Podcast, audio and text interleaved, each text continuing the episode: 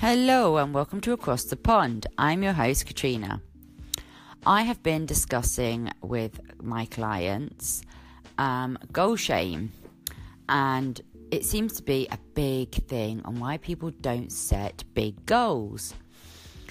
And the sad thing is, is that the shame of it seems to cause this knee jerk reaction into people's thought processes of, oh, I can't do that why do you think you can do that? Oh, I'm not good enough.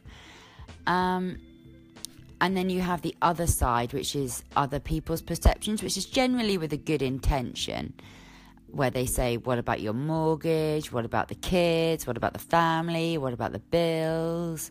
What about, you know, your car payments, etc., etc. And they generally are looking out for you. Um, but that's because they're leading mediocre lives.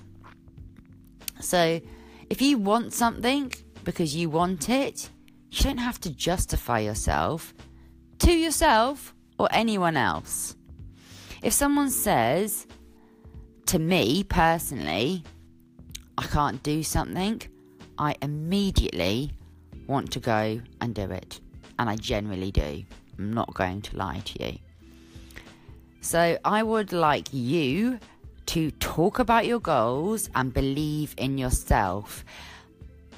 Like, believe, like, the biggest goal possible. You can do it. And you actually can.